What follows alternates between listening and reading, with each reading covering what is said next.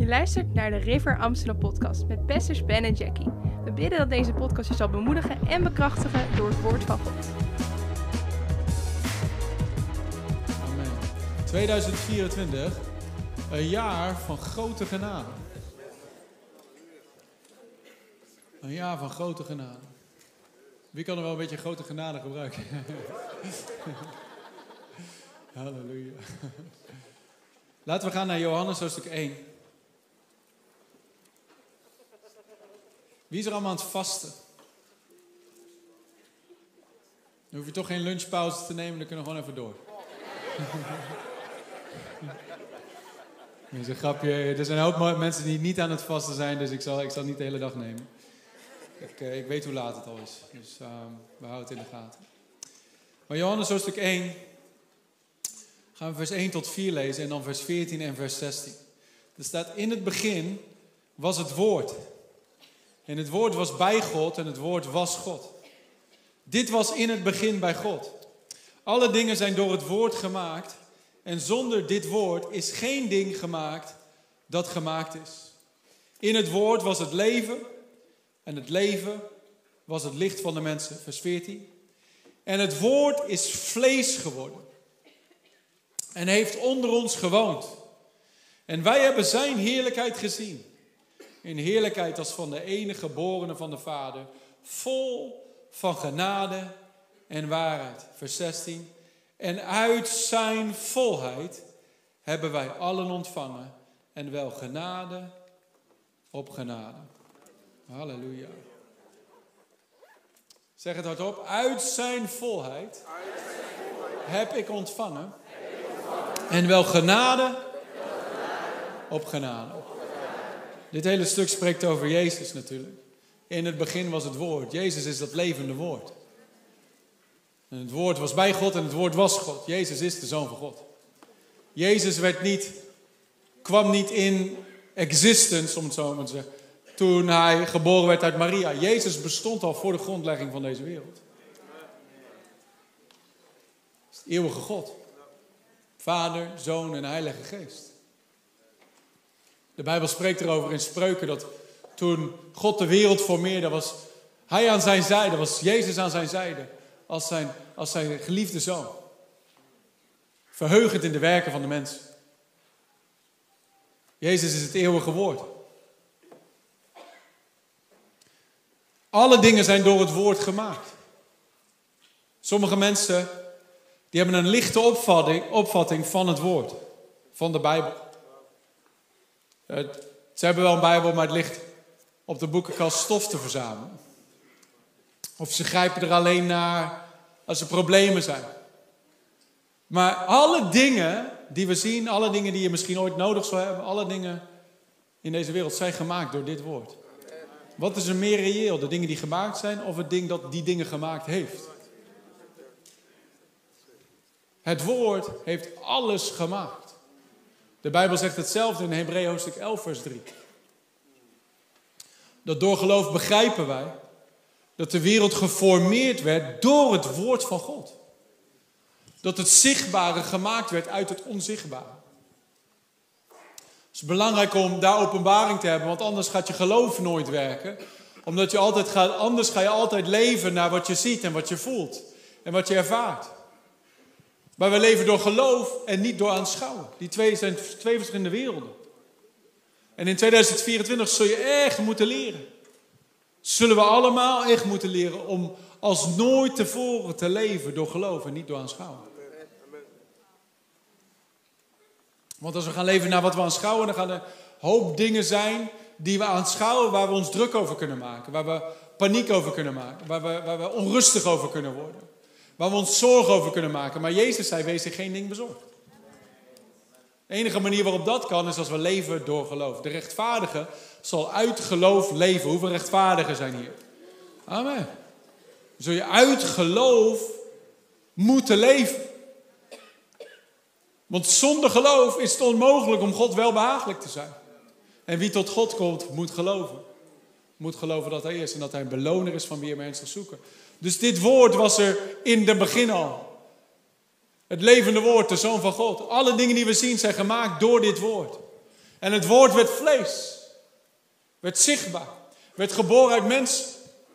Dat eeuwige woord bekleedde zich met sterfelijke menselijkheid.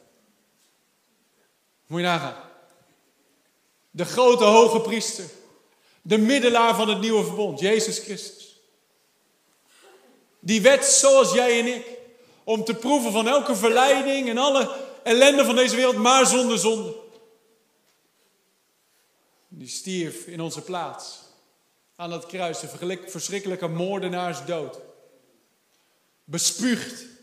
Bespot. Geslagen. Gekruisigd. Gaf zijn leven vrijwillig. Voor jou en voor mij. Onze plaatsvervanger. Jezus zei, ik ben gekomen om de losprijs voor jouw leven te betalen. Losprijs voor wat? We waren allemaal slaven van de zonde. Maar door het werk van Golgotha, waar Jezus stierf aan het kruis. Waar hij zei, het is volbracht. Door dat grote, machtige werk waar de genade van God vrijgezet werd. En de wereld ingejoekeld werd, om het zo maar te zeggen. Door dat machtige werk. Kunnen wij in geloof zeggen, o Heer Jezus. Wees mijn Heer, wees mijn redder. Ik geloof in uw verlossingswerk. Dat u mijn plaatsvervanger bent. Toen u 2000 jaar geleden stierf aan dat kruis. Ik verdiende daar te hangen, maar u hing daar voor mij. Het was mijn zonde die u aan dat kruis bracht. Maar u zei, ik neem het. Ik draag het.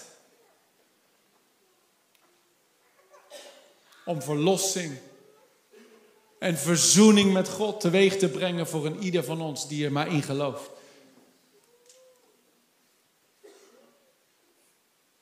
Het woord werd vlees. En wij hebben zijn heerlijkheid aanschouwd. Gewoon 100% mens, maar nog steeds 100% God. Waar we zijn heerlijkheid aan schaam. Als van de enige geborene van de Vader. Vol van oordeel? Nee. Vol van genade en waarheid. Jezus zei het. Hij zei, de Vader heeft de Zoon niet de wereld ingezonden, zodat de Zoon de wereld veroordelen zou. Als je vandaag nieuw bent in de kerk, we zijn hier niet om ook maar iemand te veroordelen. Jezus kwam niet om mensen te veroordelen. Wij zitten hier niet elke week omdat wij denken dat we beter zijn dan de rest van de wereld. Wij zitten hier elke week omdat we weten. Wij waren een puinhoop zonder Jezus. En we hebben hem keihard nodig, dag aan dag. En we vieren hem, omdat we weten waar we vandaan komen. Dat God het dwaze van deze wereld uitkiest. En er iets moois van maakt. Halleluja. Wie is er dankbaar daarvoor? Voor de genade van God. Halleluja. Wie weet er nog waar je vandaan komt? Wie wil er ooit nog daarnaar terug? Nee, nee. De Bijbel zegt het, het loon van de zonde is de dood. Ik was zo dood, lieve mensen. Zo dood. Voor 2006. Voor juli 2006. Ik was een wandelende zombie. Dood. Op de universiteit, feestend met vrienden omheen. Het leek aan de buitenkant, oh, die hebben een hartstikke leuk leven. Maar ik was dood van binnen. Het loon van de zonde is de dood. Maar Jezus kwam om leven te geven en leven in overvloed. Het woord, in het woord was het leven. Veel mensen zoeken dit leven op allerlei plekken. Maar zoek het bij Jezus. In het woord was het leven. Sommige mensen zitten ergens, weet je, aan een bar of zo, zeggen, oh, dit is het leven. Dat is helemaal niet het leven. Als je het echte leven had geproefd, zou je niet zeggen, dit is het leven. Als dat het echte leven was, dan zou je niet elke week weer met spijt wakker worden de volgende dag van, oh, wat heb ik nou weer gedaan? Met schuld en met schaamte. Maar wij zitten hier elke week, oh, halleluja, onszelf verheugend. Geen schuld, geen schaamte. Vrij van de zonde, vrij van de slavernij van de Satan. Allemaal door Jezus Christus. Dat is vol. Het woord is vlees geworden. We hebben zijn heerlijkheid aanschouwd. Vol van genade. Vol van genade. Vol van genade. Zie, als je het woord leest. We raden aan om met het Nieuwe Testament te beginnen. En dat een paar keer door te lezen. Maar dan ga je Jezus gaat je nooit veroordelen. De Bijbel zegt, er is geen veroordeling meer voor hen die in Christus Jezus zijn. Dus als er veroordeling naar binnen komt, dan is dat die van God. Er is één aanklager. Eén aanklager van je ziel, en dat is de duivel. De Bijbel noemt hem de aanklager van de broeders. Die is erop uit om je aan te klagen, om je elke keer onder veroordeling te brengen. Maar Jezus kwam om genade zichtbaar te maken. Dat wij nu verzoend zijn met onze Vader en dat wij in de genade staan en met vrijmoedigheid binnen mogen komen in zijn aanwezigheid. Dat is genade. Wetend waar we vandaan komen, dat is 100% genade. Het ding is, veel mensen die ontvangen het geschenk van redding als genade. Maar dan als ze eenmaal gered zijn en een jaartje goed hun best hebben gedaan, dan gaan ze zeggen, oké, Heer, ik doe dit nu, ik doe dat nu. En dan gaan ze ongemerkt, gaan ze niet meer leven uit genade, maar gaan ze leven uit eigen werken. En dat leidt weer tot dood en leegte en burn-out. Die heb ik geen zin meer in. Dat is vermoeiend. Maar Jezus zei, mijn juk is zacht en mijn last is licht. Het is niet zwaar om God te dienen. Het is zwaar om in het vlees te zwoegen, dat is zwaar. Maar het is makkelijk, of nu makkelijk is misschien het verkeerde woord, maar er is genade vooruit genade leven. Want dan zit je in een flow en niet in streven. Ik geloof dat God ons wil leren dit jaar om te leven vanuit de overflow. Niet vanuit de bodem van de put, maar vanuit de bovenkant van de put.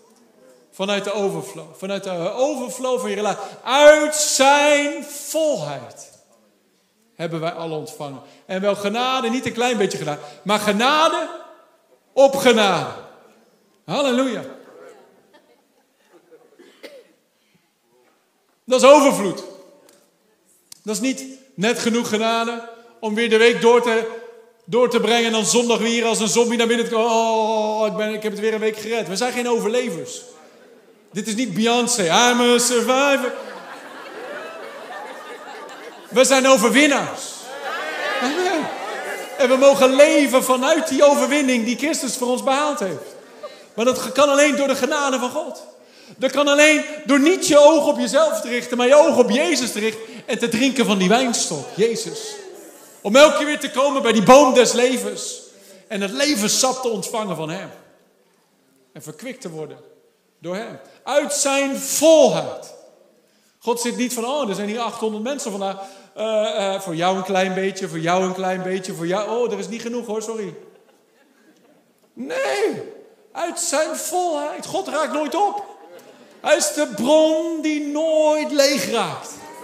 Jezus zei, als je drinkt van het water dat ik je geven zal, zul je nooit meer dorst hebben. Nooit meer dorst. Waarom? Omdat dat water in jou wordt een bron van levend water, dat een fontein wordt, dat opspringt tot eeuwig leven. Halleluja. Het leven van God dat in jouw hart komt. En it just burst forth. Daarom zie je mij hier nooit op zondag zo staan.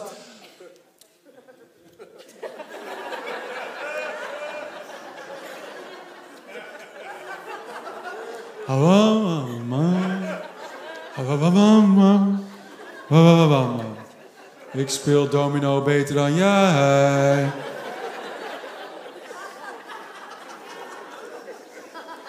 Je ziet me hier nooit. Waarom? Er zit leven in me. Eeuwig leven. Daarom als je hier tijdens de worship, dan zie je mensen met hun handen omhoog, dan zie je mensen met tranen op hun gezicht, dan zie je mensen springen, dan zie je mensen tijdens de preek ook. Mensen kunnen niet stilzitten, die klapstoelen die doen overuren hier.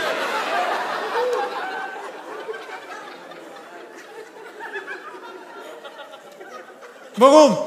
This is not the gathering of the dead. Dit is een verzameling levende gelovigen die vol zijn van het eeuwige leven van God. Halleluja.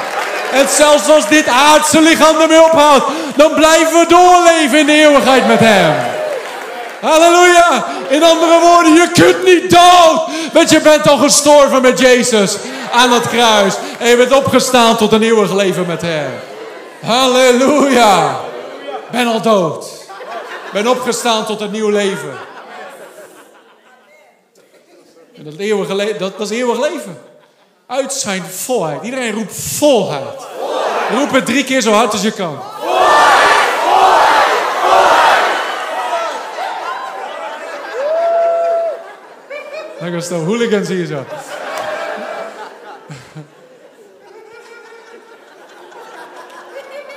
Hooligans zonder honkbalknuppel met een Bijbel.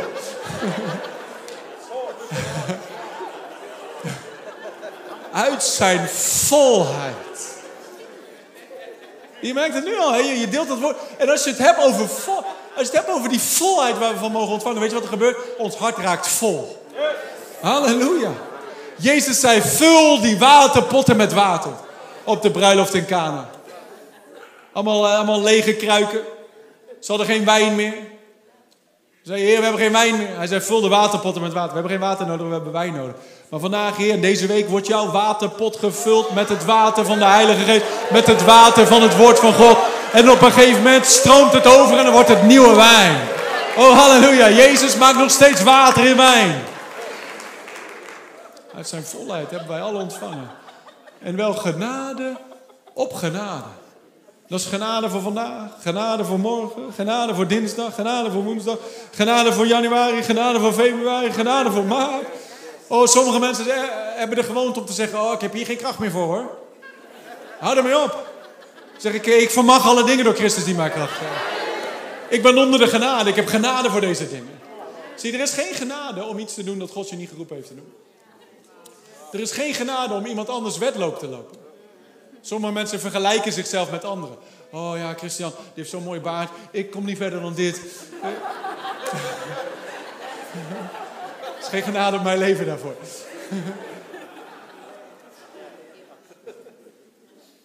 Sommige mensen vergelijken met anderen. Zo, oh, dat wil ik ook doen. Dus misschien jouw roep helemaal niet. Dus jouw wedloop misschien helemaal niet. Maar dus genade voor dat ding waar God jou nu heeft. Halleluja. Dus genade nu om die moeder te zijn die God je roept te zijn. Oh, dat hoef je niet uit eigen kracht te doen. Dat kun je door onder de genade van God doen. Uit zijn volheid mag je ontvangen. Genade op genade. Om moeder te zijn, om vader te zijn.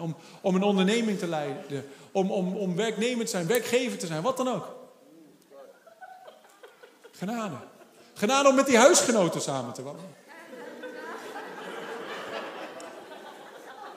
In bijbelschool deelde ik het huis. Het begon met iets van 6 andere jongens. Uiteindelijk woonden er 12. In een 3-kamerwoning. Kom ik hier s'avonds thuis van werk. Weet je, kom om 11 uur s'avonds de deur binnenlopen. Ligt er hier wild vreemd op de bank. Het hele huis was donker. Ligt iemand gewoon op de bank te ronken. Ik keek zo. Ik liep zo mijn kamer in. Ik vroeg aan een van die anderen. Wie is dat? Oh, die hebben we op straat gevonden of zo. Die wilden we een nachtje. Oké, great. Maar dat is genade voor. Amen. Jackie heeft een hoop genade om met mij te wonen elke dag. Dat is genade voor. Uit zijn volheid hebben wij ontvangen. Ik geloof dat de Heilige Geest wil dat wij ontvangen uit die volheid het hele jaar door. Dat we leven uit die volheid het hele jaar door. Dat betekent dat we onze ogen van onszelf moeten houden en onze ogen op hem moeten richten. Ik heb een paar dingen opgeschreven die ik geloof dat God wil doen door zijn genade. Het eerste is versnellingen in de oogst door grote genade. Ik kreeg een woord van de man van God. Die zei, tot nu toe heb je toevoeging gezien in de gemeente. Maar vanaf nu ga je vermenigvuldiging zien. Vanaf nu ga je vermenigvuldiging zien. De Heer sprak tot mij over 5000 leden in de komende 5 jaar. Dat kan ik niet. Er is niks dat wij kunnen doen dat kan bewerken. Het kan alleen door de genade van God. De een zaait, de ander watert, maar God geeft de vermenigvuldiging. Dat door zijn genade. Ik ben er heel hard achter gekomen. Ik kan geen kerk groeien. Maakt niet uit hoe ik mijn best doe. Ik kan het niet doen. It's only God. Hij geeft de vermenigvuldiging. We begonnen vorig jaar met Amos 9 vers 13. Die staat nog steeds. In the New Living, there staat, the time will come, says the Lord, when the grain and the grapes will grow faster than they can be harvested. Een oogst die zo snel groeit, dat je niet genoeg tijd hebt om het allemaal te oogsten. Terwijl je nog aan het oogsten bent, komt er alweer nieuwe oogst binnen. En dan hebben we het over 2 dingen. Een versnelling in de oogst van zielen. Dat mensen aan de lopende band gered worden. De Bijbel zegt dat in Handelingen, dat God dagelijks toevoegde aan de gemeente. Elke dag, nieuwe zielen. Er staat er verderop in Handelingen dat God het getal van de discipelen vermenigvuldigde. Hoe zou het zijn als jij straks zit met een hele rij? Met mensen die jij tot Jezus hebt geleid op zondag. Dat je op zondag een hele rij vol met mensen hebt, omdat jij ze allemaal tot Jezus hebt geleid. Dat is versnelling in de oogst. Nu zit je misschien alleen, maar straks met je man, met je vrouw, met je kinderen, met broers, zussen, familieleden, vrienden, kennissen, weet ik veel wat. Dat we na een jaar een aankondiging hebben. Jongens, sorry, we hebben een jaar goede tijd gehad hier in Hoofddorp. We doen al 3 diensten hier. We hebben niet genoeg ruimte. We moeten weer doorbouwen. Ah, versnelling in de oogst. Er is een hele wereld te winnen. Er zijn 17 miljoen mensen in Nederland. Is dat nog steeds het juiste aantal? Is het inmiddels 18? 18 miljoen mensen. Ik weet nog de tijd dat we dat liedje hadden. 15 miljoen mensen.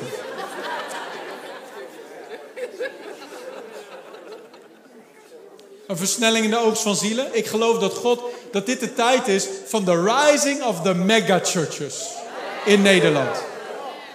En in Europa. Maar daarmee hand in hand gaat dit de versnelling van de oogst van financiën. Door Gods genade. En dan heb ik het specifiek over die mensen die in de hoek staan van kingdom business. Mensen die roeping hebben om te ondernemen. Sommige mensen kunnen in 1 dag meer geld verdienen dan ik in een week. Of in een maand, of in een jaar. Omdat ze daarvoor gezalfd zijn. En willen die mensen vrijzetten in die zalving. Om te ondernemen met Jezus, door zijn grote genade. Miljoenen binnen te brengen in het Koninkrijk van God. Amen. Waar we nu ons verheugen over tonnen, straks gaat dat miljoenen worden. En ik geloof, dit jaar gaan we het zien. Dit jaar gaan we het zien. Dus niet alleen de rising of the megachurches, maar ook de rising of a new breed of millionaires. Misschien zitten er 1 of 2 hier. Niet omdat je zelf ambitie hebt om allemaal een Ferrari te rijden of zo. Maar omdat je ambitie is, ik wil het Koninkrijk van God gebouwd worden. En dan maakt God het niks uit of je 10 Ferraris in de schuur hebt staan. Zolang je focus is het Koninkrijk van God bouwen. Handelingen 4 vers 33 en 34. En dit kan alleen door grote genade. Want als je dit gaat proberen te verdienen op je eigen kracht, dan loop je en teleurstelling en burn-out en ellende tegemoet. Want de Bijbel zegt, de geldzucht is de wortel van alle kwaad. Door daarnaar te verlangen zijn sommigen afgedwaald van het geloof. We kijken wat er in de eerste kerk gebeurde. Handelingen 4, vers 33. En de apostelen legden met grote kracht getuigenis af van de opstanding van de Heer Jezus. En er was grote genade over hen allen. Iedereen zegt grote genade. Want er was ook niemand onder hen die gebrek leed. Als er grote genade is, is er ook grote voorziening en grote overvloed. Niemand die gebrek leidt. Want alle die landerijen of huizen bezaten, dit zijn die kingdom business mensen, verkochten die en brachten de opbrengst van het verkochte en legden die aan de voeten van de apostelen. Dit is radicale vrijgevigheid. Dat kan alleen door de grote genade van God. Daar kun je niemand in Je zegt, ja, maar dit is communisme. Nee, dat is heel anders dan communisme, want iedereen had nog steeds een huis. Want de Bijbel zegt, ze gingen van huis tot huis en in de tempel kwamen ze samen. Dus mensen hadden nog steeds huizen. Maar dit zijn mensen die hebben meerdere huizen, meerdere landerijen. Dus we verkopen het. Zoals Zaccheus, die zei, Heer, ik heb onrechtvaardig geleefd toen Jezus in huis binnenkwam. Hij zei, ik heb gezondigd, ik ben een dief geweest, ik heb bedrogen. Maar nu, de helft van wat ik heb, geef ik aan het Koninkrijk. Radicale vrijgevigheid. Door de grote genade van God. A new breed of millionaires.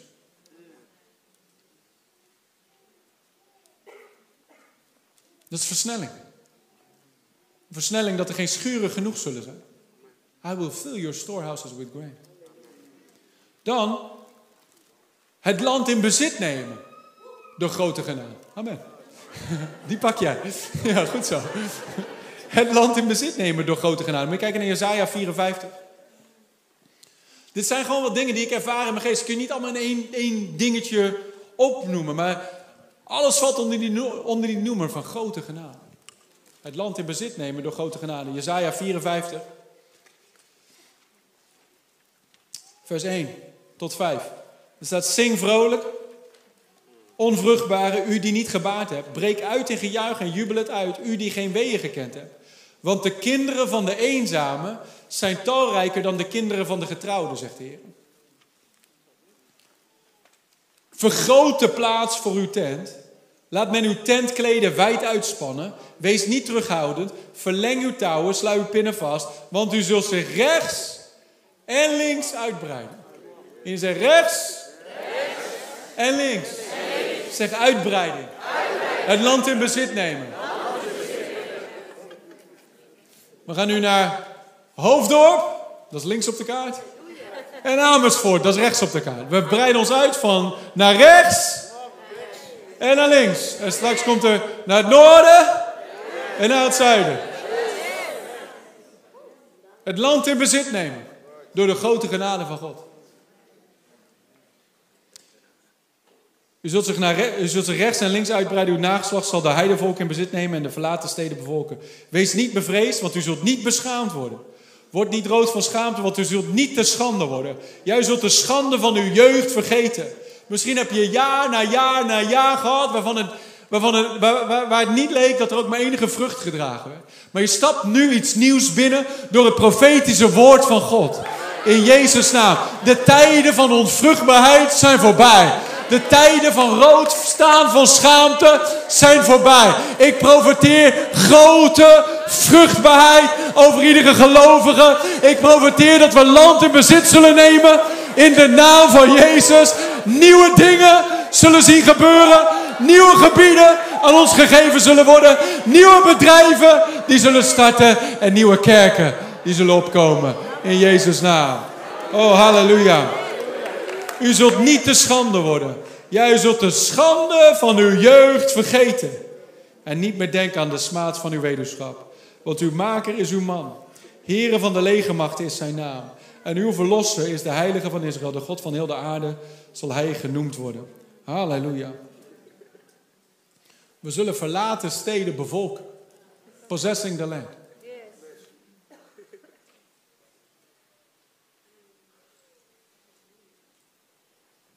Dan, we zullen persoonlijke beloften vervuld zien worden door grote genade. Amen.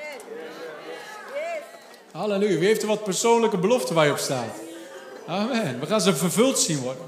Door de grote genade van God. En ik geloof niet dat de meeste dingen moeten wachten tot 31 december. Ik geloof de meeste dingen zullen in het eerste kwartaal van 2024. Getuigenis op getuigenis op getuigenis. Uit zijn volheid. Hebben wij alle ontvangen. Genade op genade.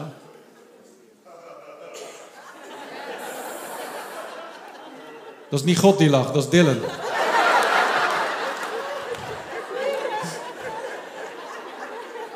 De Bijbel zegt, hij die in de hemel zit, die lacht.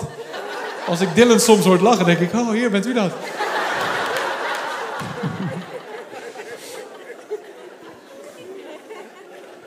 Mijn vader in 2023 achtergelaten. Nu hebben we Dylan erbij. Dus, persoonlijke belofte. Wie heeft er wat persoonlijke belofte? Grote dingen. Onmogelijke dingen. Dingen die je zelf niet kan bewerken. Alleen door Gods genade. Amen. In Deuteronomium 6. Vers 10 en 11. Dat is een voorbeeld van een tekst waar mijn vrouw en ik een paar jaar op stonden. En waar we nog steeds op staan op het gebied van de gemeente. Maar deze kun je pakken voor je bedrijf, voor je persoonlijke leven, voor je bediening. Deuteronomium 6, vers 10 en 11, daar staat... Wanneer het dan gebeuren zal dat de Heer uw God u gebracht heeft... in het land dat hij uw vaderen gezworen heeft u te zullen geven. Dus God heeft gezworen om je gebied te geven. Alle beloften van Abraham zijn van jou. Al die dingen zijn ja en amen. Zie, als je om de genade bent, dan is het allemaal uit de belofte. Je kunt het gewoon allemaal uit de belofte ontvangen, in geloof. Maar als je in de werken bent, dan moet je het verdienen. Als je bij jezelf merkt, ik ben proberen dingen aan het verdienen bij God. Ik verdien genezing, want ik geef mijn tiende en ik kom naar de kerk en ik dien in een dreamteam en ik heb geen zondag gemist in 2023. Ik verdien het nu om genezen te worden. Dan ben je in de verkeerde flow. Alle die onder de werken van de wet zijn, zijn onder de vloek. Maar alle die uit geloof zijn, zijn onder de zegen van Abraham. We proberen niks te verdienen bij God. Als we iets willen verdienen, het enige wat wij verdienen is het loon van de zonde. En dat is de dood. Het loon van de zonde is de dood, maar de gave van God, het geschenk van God, is gerechtigheid. Is een geschenk. Dus als we dat willen verdienen, dan is er een loon en dat is dood. Maar als we in geloof komen, dan mogen we ontvangen gaven, geschenken, volheid, overvloed. Dus we gaan in de ontvangmodus dit jaar. En we gaan, zoals Paulus zei in 1 Korinthe hoofdstuk 15, hij zei, door de genade van God ben ik wie ik ben. Niet door mijn eigen kracht, door zijn genade. Maar door zijn genade heb ik harder gewerkt dan hun allen. Dus de genade van God zorgt er niet voor dat we op onze lauweren rusten en dat we chillen en achteroverleunen. Maar de genade van God zet ons vrij om hard te werken en om vrucht te dragen. Maar niet ik, maar de genade van God die werkzaam is in mij, zegt Paulus. Halleluja. Het is allemaal door genade. Dus God geeft beloften. En dan zegt hij, ik heb beloofd land aan je te geven. Grote en goede steden. We gaan Hoofddorp innemen, we gaan Amersfoort innemen, dan gaan we andere steden innemen. Halleluja. Die u niet gebouwd hebt. Zie je, die kerk in Amersfoort hebben wij niet gebouwd. Maar het wordt wel aan ons gegeven. We nemen het wel in. Door Gods genade. Huizen vol van allerlei kostbare dingen waarmee u ze niet gevuld hebt. Halleluja. Jouw huis. Wie heeft er nog geen huis en je gelooft God voor een huis? Huizen zal ik je geven. Vol van allerlei kostbare dingen waarmee u ze niet gevuld hebt. Ja, daar kun je zelf in verheugen. Dat is voor jou. Kun je je zak steken en zeggen, halleluja, hier mijn huis komt eraan. Ja, maar de markt en dat is moeilijk lastig. Nee, je hebt een andere markt. Amen. Hij zei, ik heb gezworen u te zullen geven. Huizen, niet een kaal huis, maar vol van allerlei kostbare dingen. Waarmee u ze niet gevuld hebt. Dus andere woorden, het wordt je gegeven. En dat betekent niet dat het allemaal gratis moet. Maar dat betekent wel dat het allemaal door gunst aan je gegeven wordt. Waar de 20 andere kandidaten was, ben jij degene die hem krijgt. Amen. Zoals wij nu door de genade van God €160.000 onder de vraagprijs geboden. En gekregen door de genade van God. Nou, mensen willen daar niet voor klappen, want ze gunnen het je niet. Maar ik ben er wel blij mee.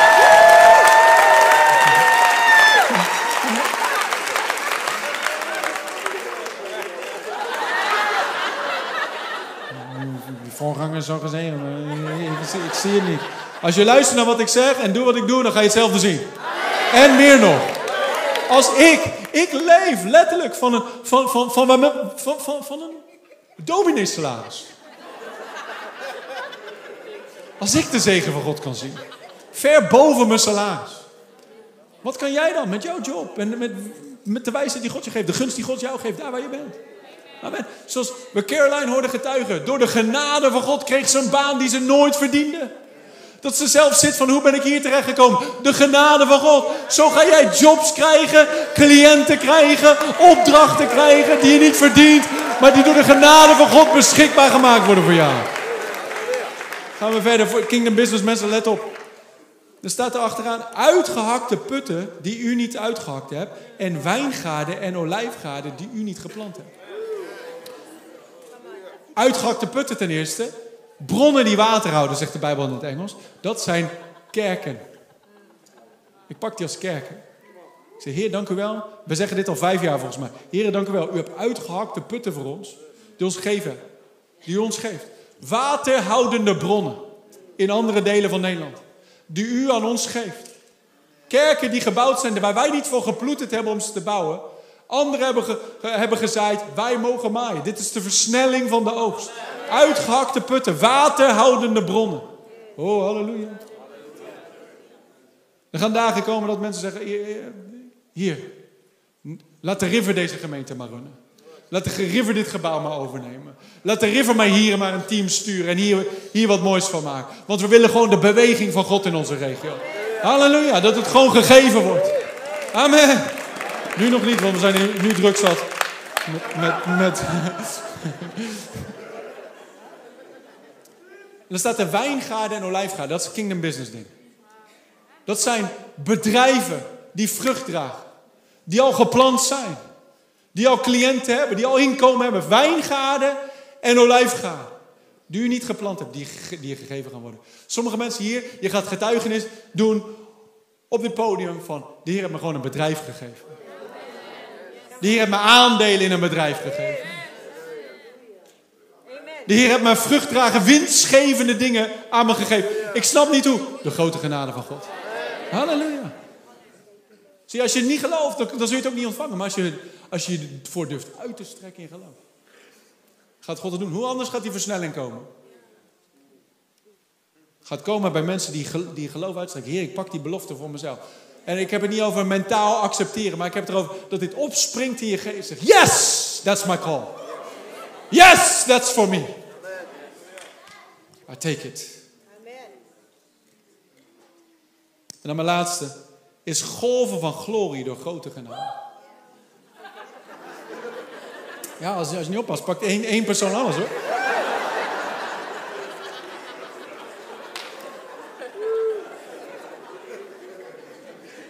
Volgens mij, ik geloof dat grote genade gaat gepaard met grote glorie. Amen. In Psalm 84 vers 12 zegt de Bijbel: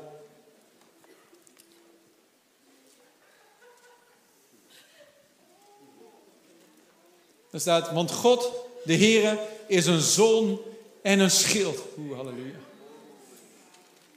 De Heere zal genade en eer geven. In het Engels staat er grace and glory. De Heere zal genade en glorie geven.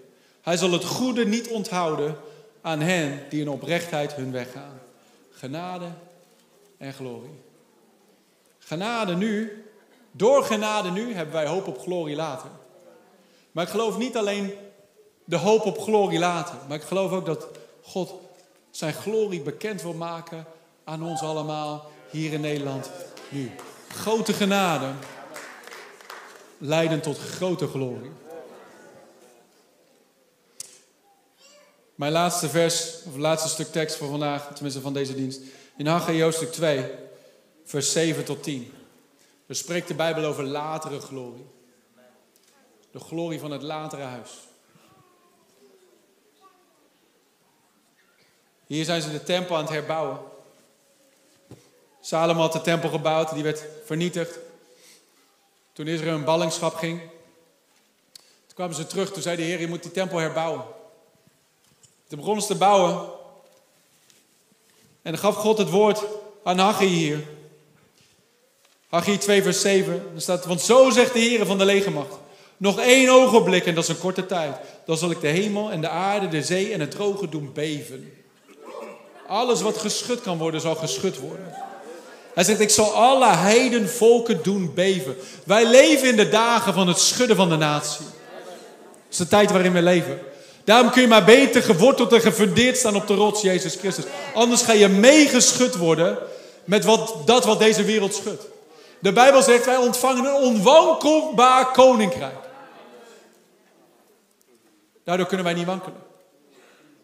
Maar het heeft wel te maken met grote genade.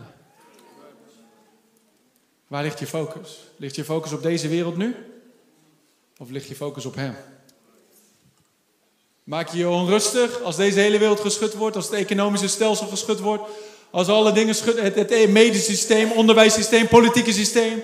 Als je hoort over oorlog hier, oorlog daar, vervolging daar. Ga je dan meegeschud worden?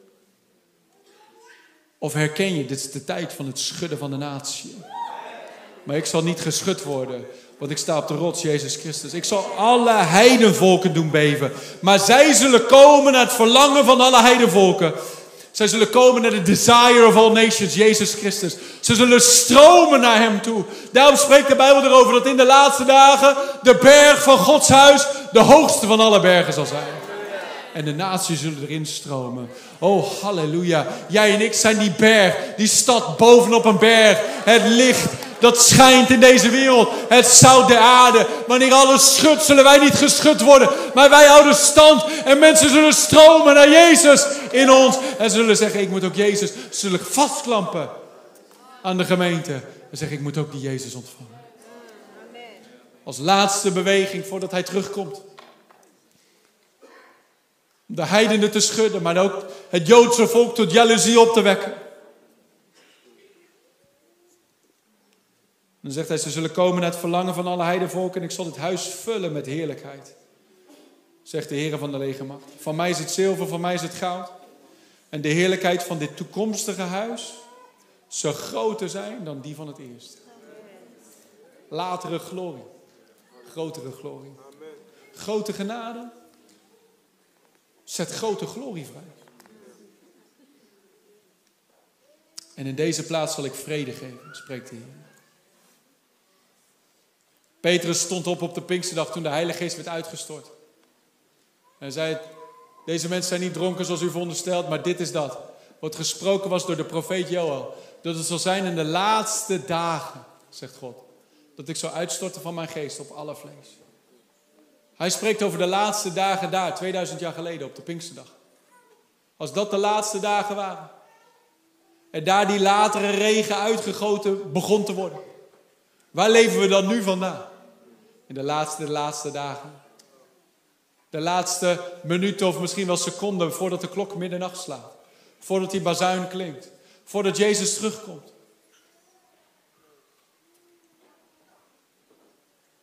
De grootste glorie ligt niet achter ons. De grootste glorie ligt nog voor ons. En we staan op de drempel. We staan op de drempel.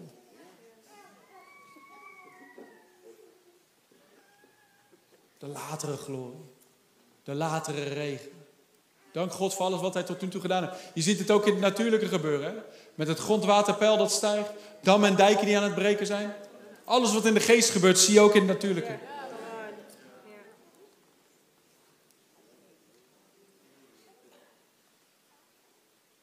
Grote glorie. Weet je wat dat betekent, grote glorie? Dat betekent dat wonderen en tekenen de orde van de normale dag gaan worden. Oh, halleluja. Grote wonderen en tekenen. En ik heb het niet over 1 of 2 gelovigen of apostelen die die dingen gaan doen. Maar ik heb het over het hele lichaam dat gemobiliseerd gaat worden. Om in de kracht van de Heilige Geest te wandelen. Want de gaven van de Geest zijn dat gaven. Gegeven door grote genade. En als wij intappen van de volheid van Jezus en ontvangen. Wat gaat er gebeuren? Dan gaan we wandelen in die gaven. Signs and wonders. Miracles. Oude omaatjes in de Albert Heijn. Die mensen uit de rolstoel trekken. Kleine kinderen. Die demonen uitdrijven. Ieder lid van het lichaam gemobiliseerd. Om in de kracht van God te wandelen. De glorie van God die niet alleen de kerk vult. Daar begint het. Dat is waar revival begint. In de gemeente. In ons. Maar als wij zo opgewekt worden, zo van die volheid ontvangen, totdat we overstromen, dan kan het niet meer binnen de 4 muren van de kerk blijven. Dan gaat het stromen en stromen en stromen. Zoals het beeld dat de profeet Ezechiël kreeg van de heerlijkheid van de Heere. En hij zag de glorie van God daar in de tempel. En hij zag een beek die stroomde. Een beek die stroomde. En die beek begon een klein beetje zo.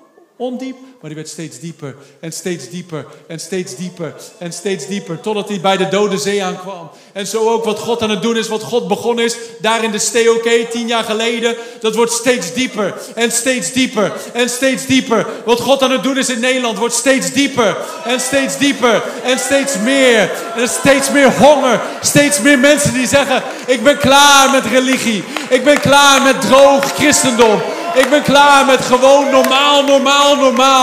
Doe maar normaal, dat is gek genoeg. Ik heb honger, ik heb dorst, ik heb verlangen om mee te bewegen in die stroom. Totdat heel die Dode Zee bevloeid wordt. En dat er leven en genezing komt in droge, dorre plekken.